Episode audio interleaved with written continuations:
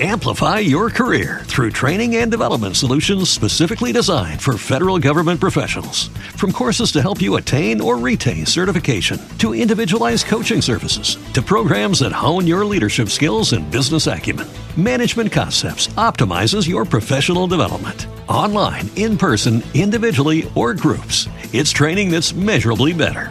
Learn more at managementconcepts.com. That's managementconcepts.com. What if you could have a career where the opportunities are as vast as our nation, where it's not about mission statements, but a shared mission? At U.S. Customs and Border Protection, we go beyond to protect more than borders from ship to shore, air to ground, cities to local communities. CBP agents and officers are keeping people safe. Join U.S. Customs and Border Protection and go beyond for something far greater than yourself. Learn more at cbp.gov/careers.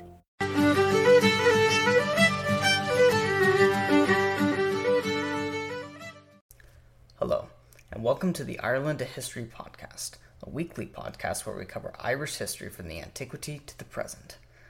Now, if you were here last week, we left off with the decline of the Vikings at the end of the Second Viking Age that re ushered in the return of the High Kings of Ireland to power on the island.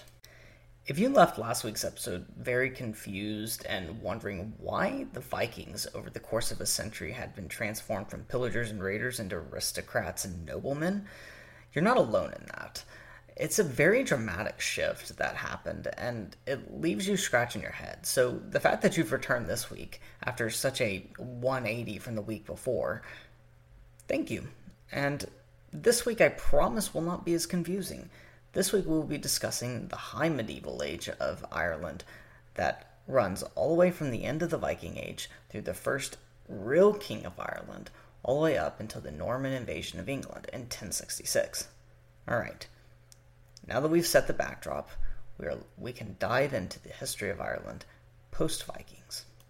Before we get into the meat and potatoes of today's episode, I would like to plug my Twitter because I'm at 18 followers and quite frankly, I need more. And if you'd like to interact with me, learn about future episodes, or even just talk about life, Twitter's the best way to follow, follow me. So please feel free to follow me at Cameron Jackson at Ireland a History. That's my Twitter. Please feel free to follow it. If not, no problem. I hope to interact with you in some other sphere. I want to get closer to my community. So, this is the best way I thought possible. Now that that's out of the way, back to the Emerald Isle. The Ireland that we find ourselves in at near the end of the 10th century is a kind of a chaotic wasteland. It's very disunited at this point in time. There's still Vikings that are roaming, but they're definitely not as strong as they were a century before.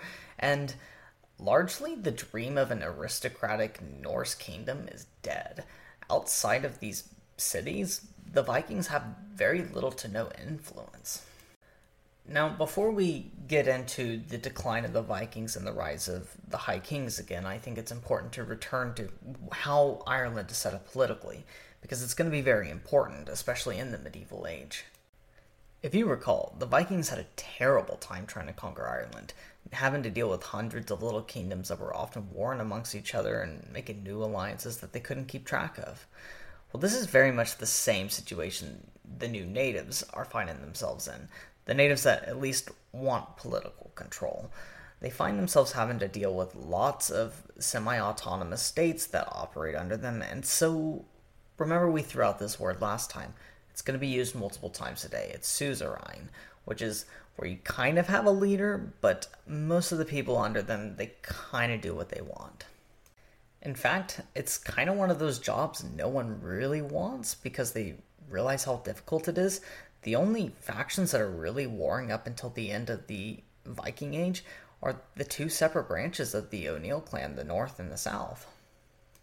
But the O'Neill hegemony comes to a quick end with the downfall of the Vikings because a power vacuum in the South gets created, and this allows the rise of a new clan called the Dál gCais. The Dál gCais are based out of Munster, but they have very lofty expectations. They're led by a man named Mathgamain, Mathgamain wants to be king of Ireland, at least in the south. And the only thing standing in his way are these remaining Vikings. but unfortunately, before he can wrest power away from the Vikings, he dies in 976, leaving once again a question on who is going to control Ireland's fate. Luckily, it, they didn't have to wait long for an answer. When Mathgamain dies, power is given to his brother Brian.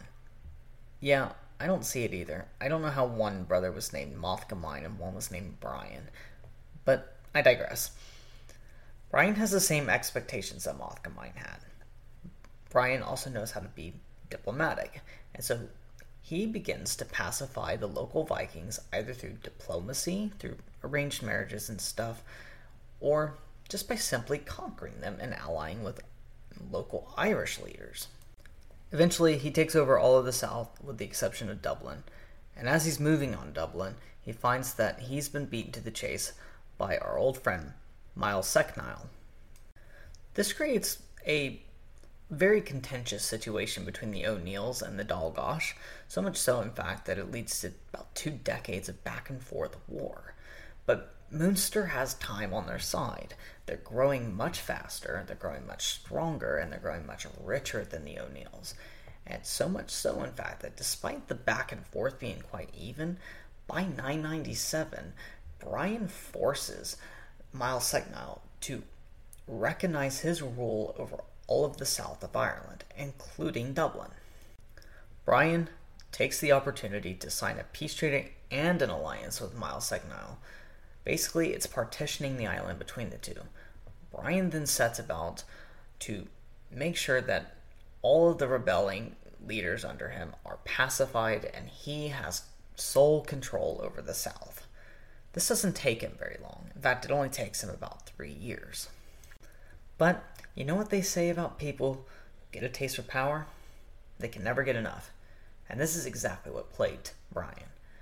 Despite the alliance and despite the truce, in the year 1000, he invaded the O'Neill clan, and by 1002, he had basically subjugated all of them.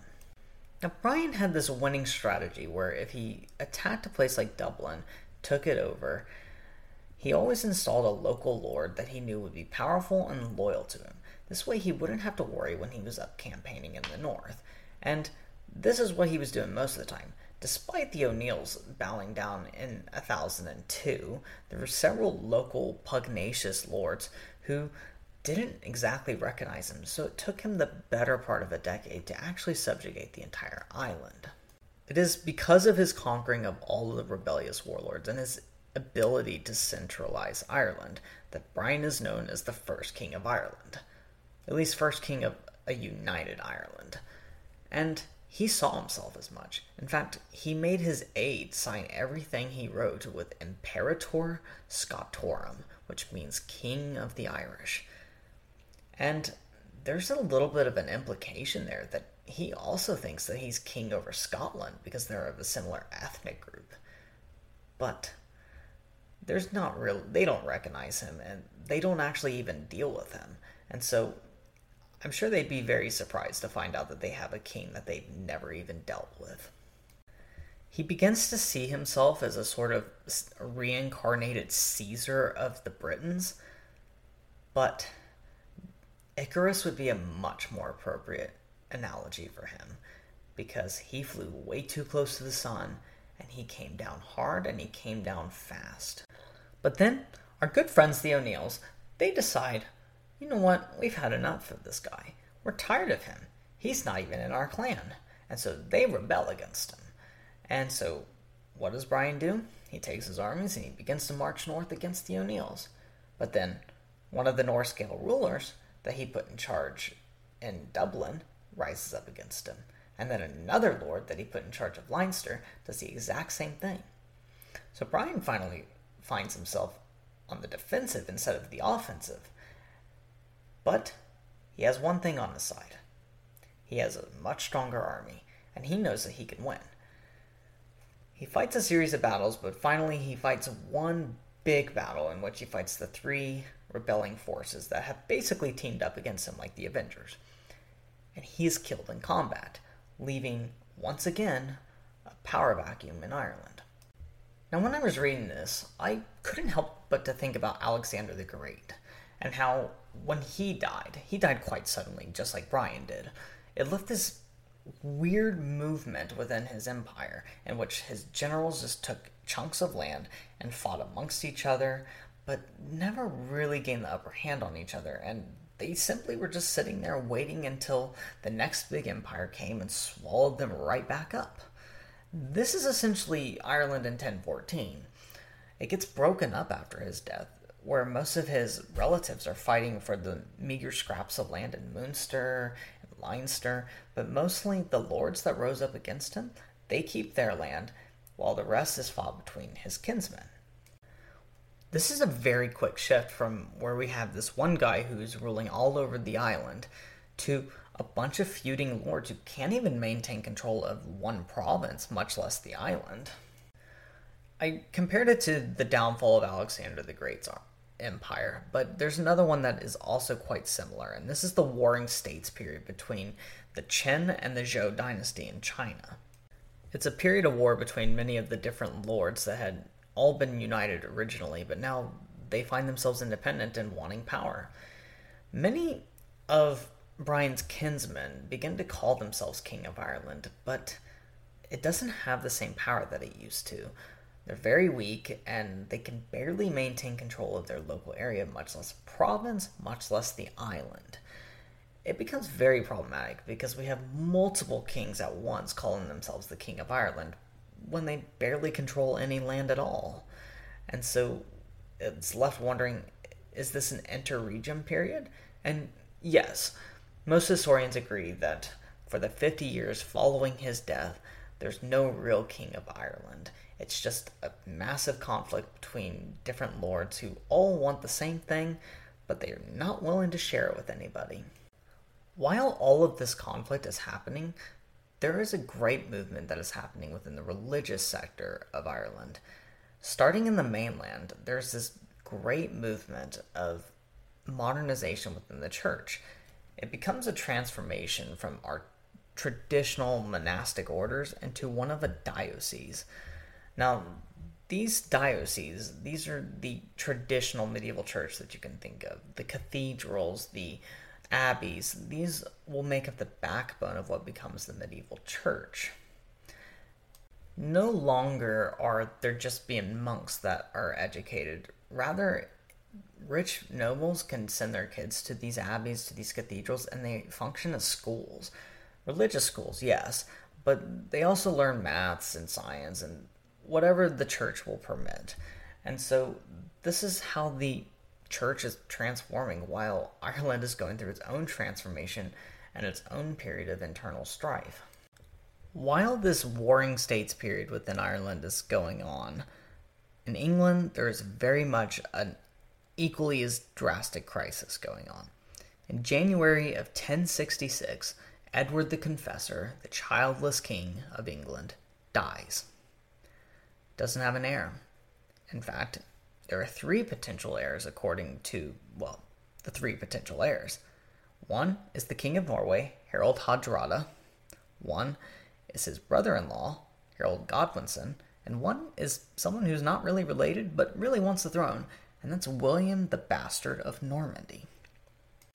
Up until this point, Ireland and England had shared kind of a neighborly relationship.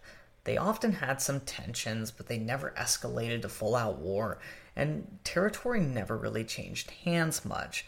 There was a lot of trade that went on between the two, but they weren't friends, but they weren't enemies either. They kind of just tolerated each other, and they realized one relied upon the other. With the rise of war in both kingdoms, the idea of them coexisting peacefully starts to dwindle. And with the uprising of an English civil war, it really disappears altogether. Harold Godwinson, who, like we said, is the brother in law of the late Edward the Confessor, is smart. He moves on Harold Hardrada first, because Harold Hardrada is already on the British Isles, and he defeats and kills him at what is known as the Battle of Stamford Bridge. Now, I must put a note here that this Stamford Bridge is not the same one that Chelsea Football Club play at. This Stamford Bridge is up in Yorkshire, not Fulham. In fact, Stamford Bridge is actually a fairly common medieval phrase. It's an Anglo Saxon phrase for the place at the sandy ford or the bridge at the sandy ford. And so that's why there's a lot of instances of this phrase, Stamford Bridge. But this is more or less just a tangent that I thought was kind of interesting, being a football fan and all of the football that's in the news right now, especially with Chelsea. So to recap, Harold Godwinson kills Harold Hardrada at the Battle of Stamford Bridge. During all of this, William has managed to land his armies in England and is marching north. Harold Godwinson is feeling quite up himself after all of this. I mean, he's killed the King of Norway. Surely he can beat some bastard claimant to the throne. But the pride come before the fall. And so when they meet at the Battle of Hastings, he is resoundingly defeated. He could have waited for aid from any number of lords that were loyal to him. They were just trying to build up their forces before they engaged William. But Harold Godwinson is shot through the eye with an arrow, according to the saying, and dies at the Battle of Hastings in 1066. In fact, if you see the Bayeux Tapestry today, which is basically a really long tapestry that's propaganda of the Battle of Hastings and the whole succession crisis, it shows Harold Godwinson getting shot in the eye with an arrow. It's quite interesting, actually.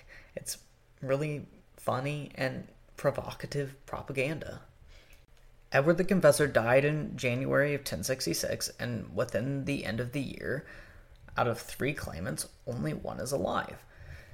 William of Normandy quickly consolidates and begins to conquer any rebellious lords that refuses to recognize a Norman as his leader.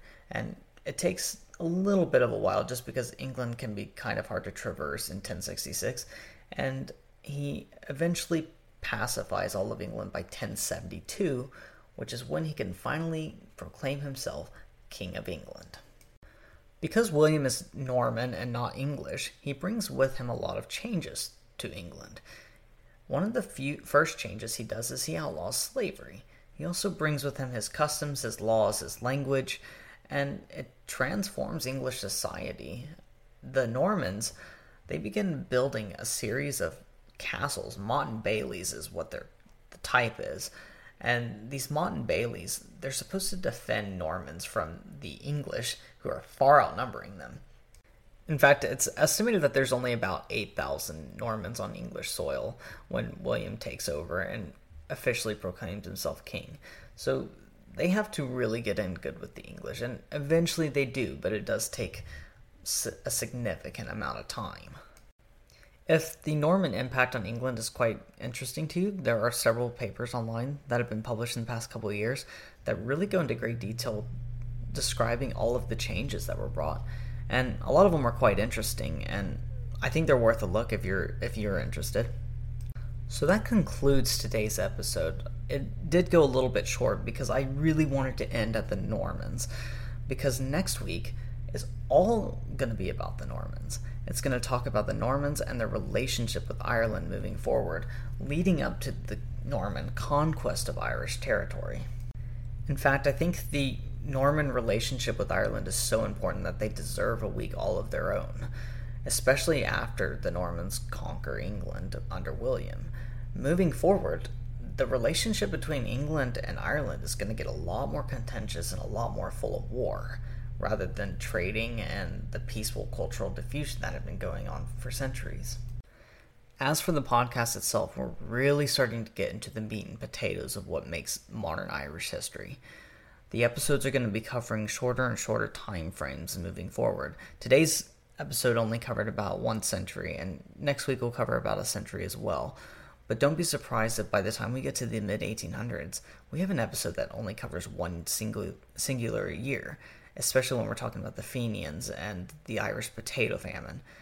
They're so full of knowledge and they're so full of uh, content and understanding of what makes modern Ireland they definitely deserve a single episode over just a simple few events that are going on at the time.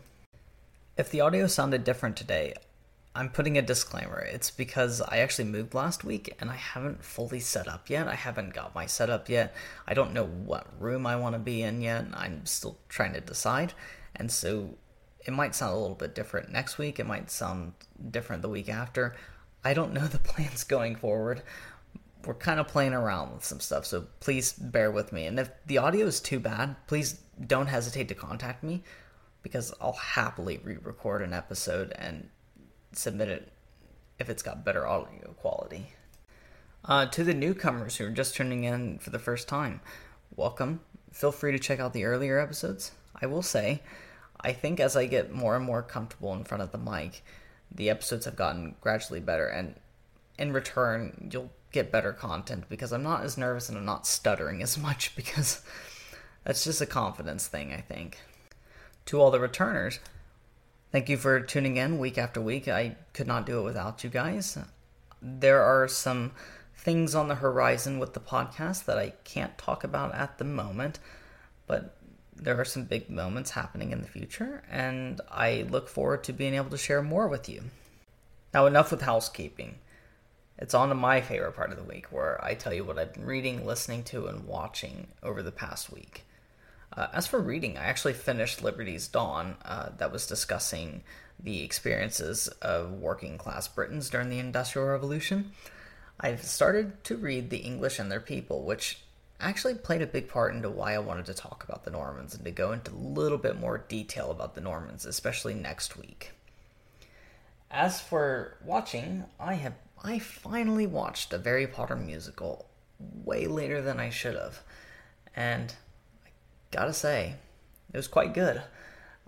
I've also, especially when I'm doing research for this episode, because there's probably about 10 or 12 hours of research that go into each episode throughout the week. I have been watching Top Chef in the background because for some reason a bunch of chefs getting yelled at is just the catharsis I need to just pound right through the research. Now, in terms of listening, unless you've been under a rock, there's been a trend of sea shanties going around, and I happened to stumble across a German band called Santiano this week who cover sea shanties, and they're quite good. And for some reason, they have been stuck in my head all week, and so that's largely what I've been listening to, hopefully to get them out of my head.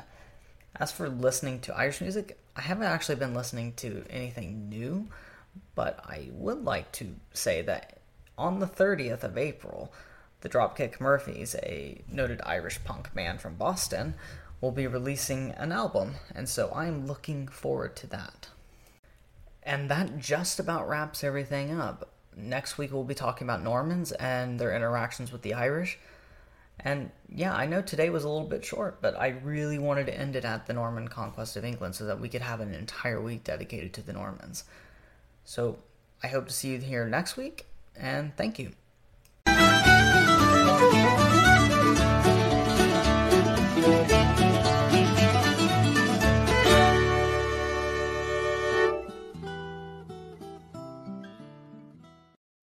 Amplify your career through training and development solutions specifically designed for federal government professionals. From courses to help you attain or retain certification, to individualized coaching services, to programs that hone your leadership skills and business acumen, Management Concepts optimizes your professional development. Online, in person, individually, or groups, it's training that's measurably better.